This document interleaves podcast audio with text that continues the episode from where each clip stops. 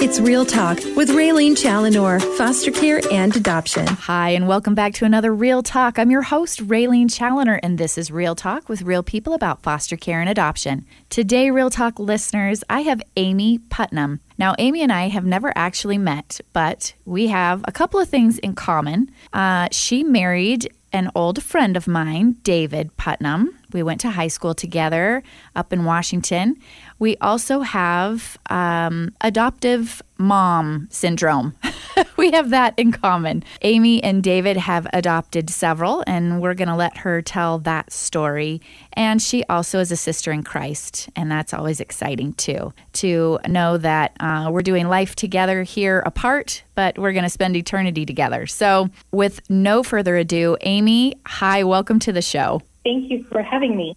I'm excited about this one. I've had you on my list for a while, and so I'm glad that it's finally worked out that we get to meet voice to voice at least. Yes. So, all right, tell me. I always like to get a little background before we get into the craziness of how God led you guys to adopt a plethora, a cornucopia of children.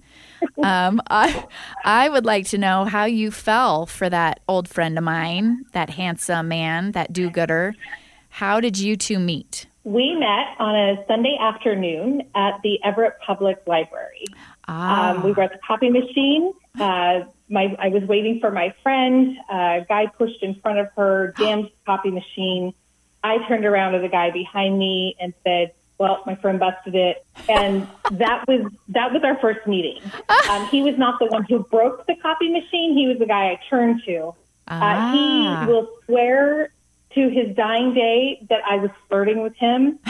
Um, I wasn't, but um, we we got to chit chatting and realized that we had the same class at the local college, uh, just an hour apart from one another. No Uh, way. started seeing each other around the school here and there. Uh, eventually, he couldn't resist my charm anymore, so Absolutely. he transferred into my class.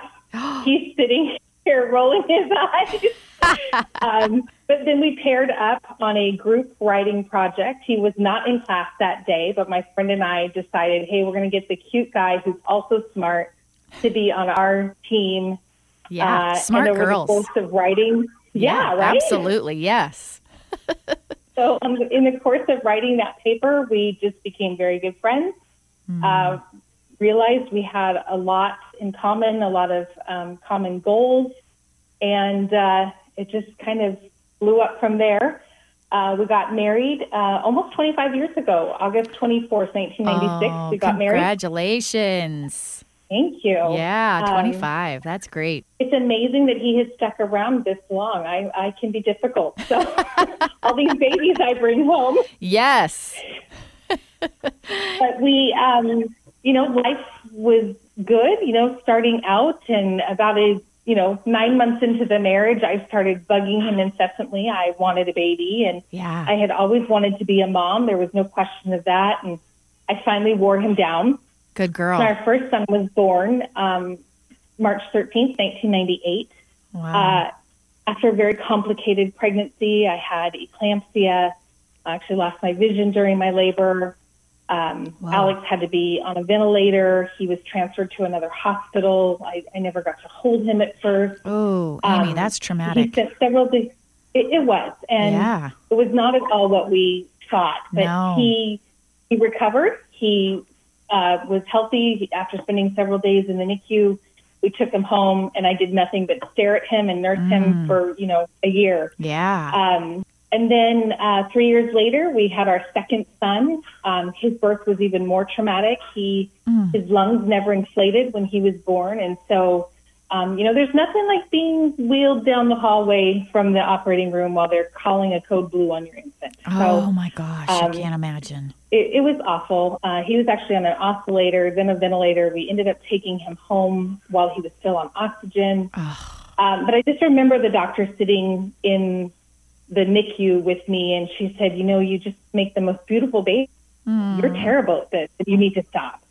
um, for whatever reason, my body couldn't handle being pregnant, Yeah. and our boy's lungs just didn't develop. Yeah.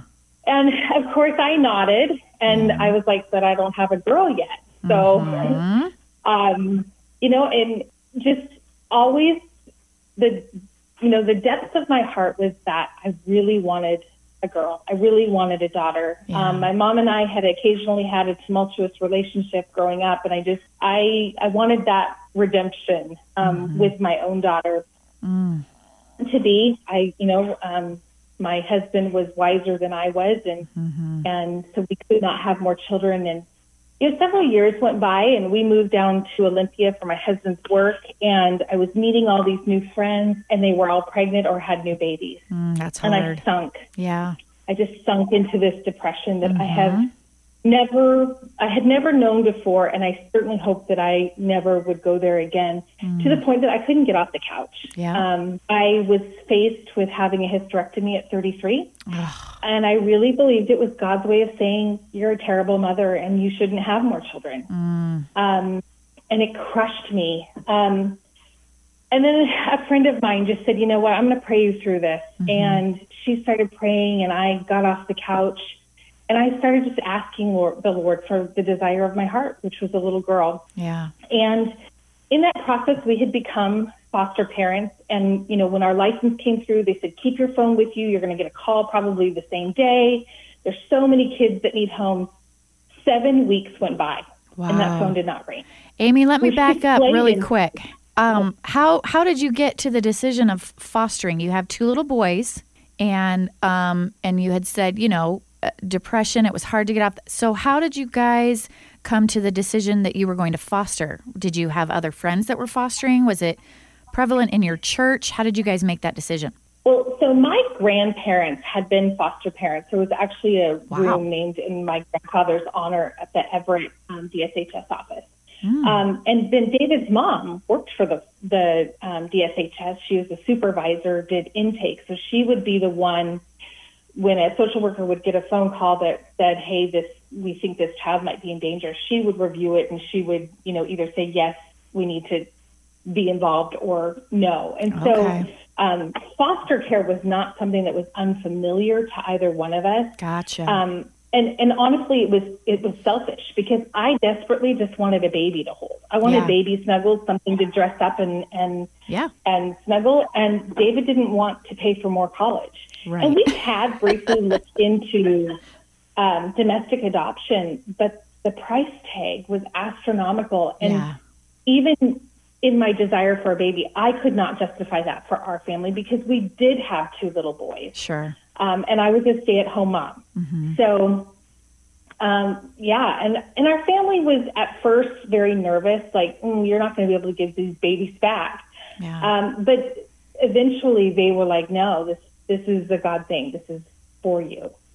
So, uh, yeah, so seven weeks went by and we didn't get a phone call. And I remember when, uh, morning just praying and saying, Lord, I need a sign that you are still here, that mm-hmm. you hear me, that you see me, mm. and that you think I'm a good mom. Mm-hmm. And that afternoon, I happened to stop in this quaint little scrapbook shop way off the beaten path, and I ran into the pastors that had been at the church when we first got married that was two hours away yeah. hmm from where I was. Wow. And I was like, okay, thank you, Lord. I mean, Yep. to me, I, it was it was clear clear as a bell. Yep. So that night I was praying and I, I just I was thanking the Lord and I just you know just in tears it was like Lord I know I am a broken record but please wouldn't you just give me a little girl to love mm-hmm. and the next morning June 1st 2006 at 10:23 a.m. Mm. I got a phone call from the placement coordinator and she said I have an 18 month old little girl she needs a home for probably 6 to 8 weeks would you take her and I was like, yes. um, and that is where all of our plans went wonderfully wrong. Yes. I Um, love it. She um, was never supposed to be adopted. She was supposed to go back to her parents. Um, two years and a very, very difficult battle later. Um, the final parent um, involved uh, relinquished their rights to her and Yeah. paved the way for us to adopt her. Um, through, and she's now 16 and a half. Um, she is a delight. She's an honor student. She is funny. She is a music whiz. She just, I mean, she knows music trivia like nobody else I've ever met. And how about your Um, relationship, Amie? Did you get the relationship that you wanted? Eventually, Yeah. but not at first. Yeah. Man, it was hard. Yeah. It was hard. Um, you, you think that you're going to take this child home and everything is going to be a bed of roses, but that is, that's not the reality of foster care Right. or Trauma. adoption. Right. Not when trauma's involved. No, and and of course, back in 2006, really, you weren't hearing the word trauma. No, that's very true. um, a That's- lot. Yeah, that's and very so, true. You know, I just was under the impression that if I raised her and did exactly with her what I did with my boys, that everything would be fine. And Right. boy, did I learn a lot Yes. through all of those mistakes. Uh, yes. But um, we had, um, I mean, we just had baby after baby, even while we had her. Um, I was a stay at home mom, and in the county that we were in, they just really didn't have any other foster homes where a parent didn't work. And, you know, these newborns coming out of the hospital can't go into daycare, Right. and, and they shouldn't. Right. right. Um, and so, through trial and error, I also became an expert on how to take a baby through drug withdrawal. Oh, wow. Um, and so, just, I mean, every time a baby would leave to go with relatives or to be adopted or to go into long term care, you know, we'd get a phone call within the next couple of days and say, hey, can you go pick up another one? Uh, it got to the point that I would knock on the special care nursery door and they would be like, oh, thank goodness we don't have to do discharge.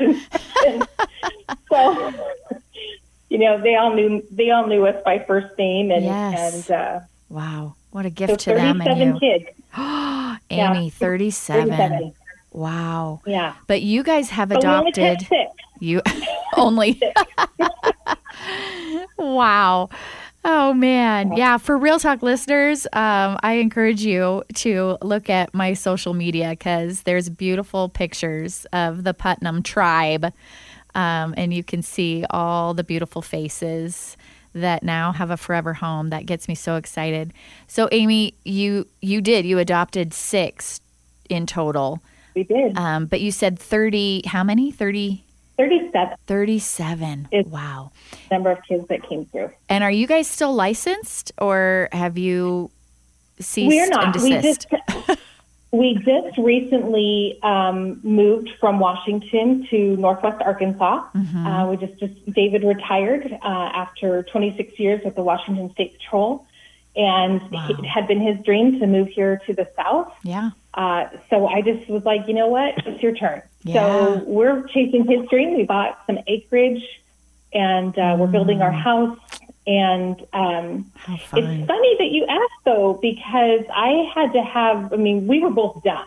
We, we were really done. Sure. But I just have had some some things that have happened that kind of felt like a confirmation that we weren't supposed to be done. Okay. Um, and so I confessed this to my dear, supportive husband um, a few weeks ago, and his response was, "I guess you better check it out." So Oh, man. um, we his heart. are we are prayerfully considering being licensed here Yeah. and continuing the journey of taking care of babies who need a temporary home. Amie, we're coming to our our last um, minute here, and so um, we're going to do a part two. So stick around for that because we're going to dive more into um, all the nitty gritty of adoption and what it looked like in your home and and your journey. Uh, but do you have anything, any uh, word of encouragement for someone who might be on the fence thinking about fostering? I would say this um, foster care kind of gets a bad rap. Yeah. A lot of people will say to me, Oh, I could never do that. I'd get too attached. Right. Mm-hmm. I, I could never do that. But here's the thing those babies and those kids need you to get too attached. That's right. They need you to love them as if they came from your body. Yeah. But then they also need you to love them enough to trust that God has an eternal plan for them that Mm-hmm. might not be a part of your story. That's so good. Um, when those kids were in my home, they were prayed for, they were loved, they were, right. You know, treated as grandchildren, you know, extended family. Yeah. They they were no different. Yeah. And that was my job. Mm-hmm. And that was an honor to do. I feel like I did that well. Oh, that's awesome advice. Thank you. Okay, we're going to wrap up the show. Amie, thank you so much for being with us this morning and sharing your uh, beginning of your journey. Appreciate that. And we'll keep you around. We're going to do a part two. But, Real Talk listeners, that's been another episode. Thank you so much for joining Amie and myself and it's bye for now. Listen to the name Journey Real Estate Investments and Management. Founded in 2008, they bring a new and vibrant experience to property owners, like marketing, rigorous screening, drawing up leases, lease enforcement, rent collections, and more, all done with dignity and respect. And that's just the start. If you need property management, look to Journey Real Estate Investments and Management, 928 776 8464. That's 928 776 8464 or Journey AZ realestate.com.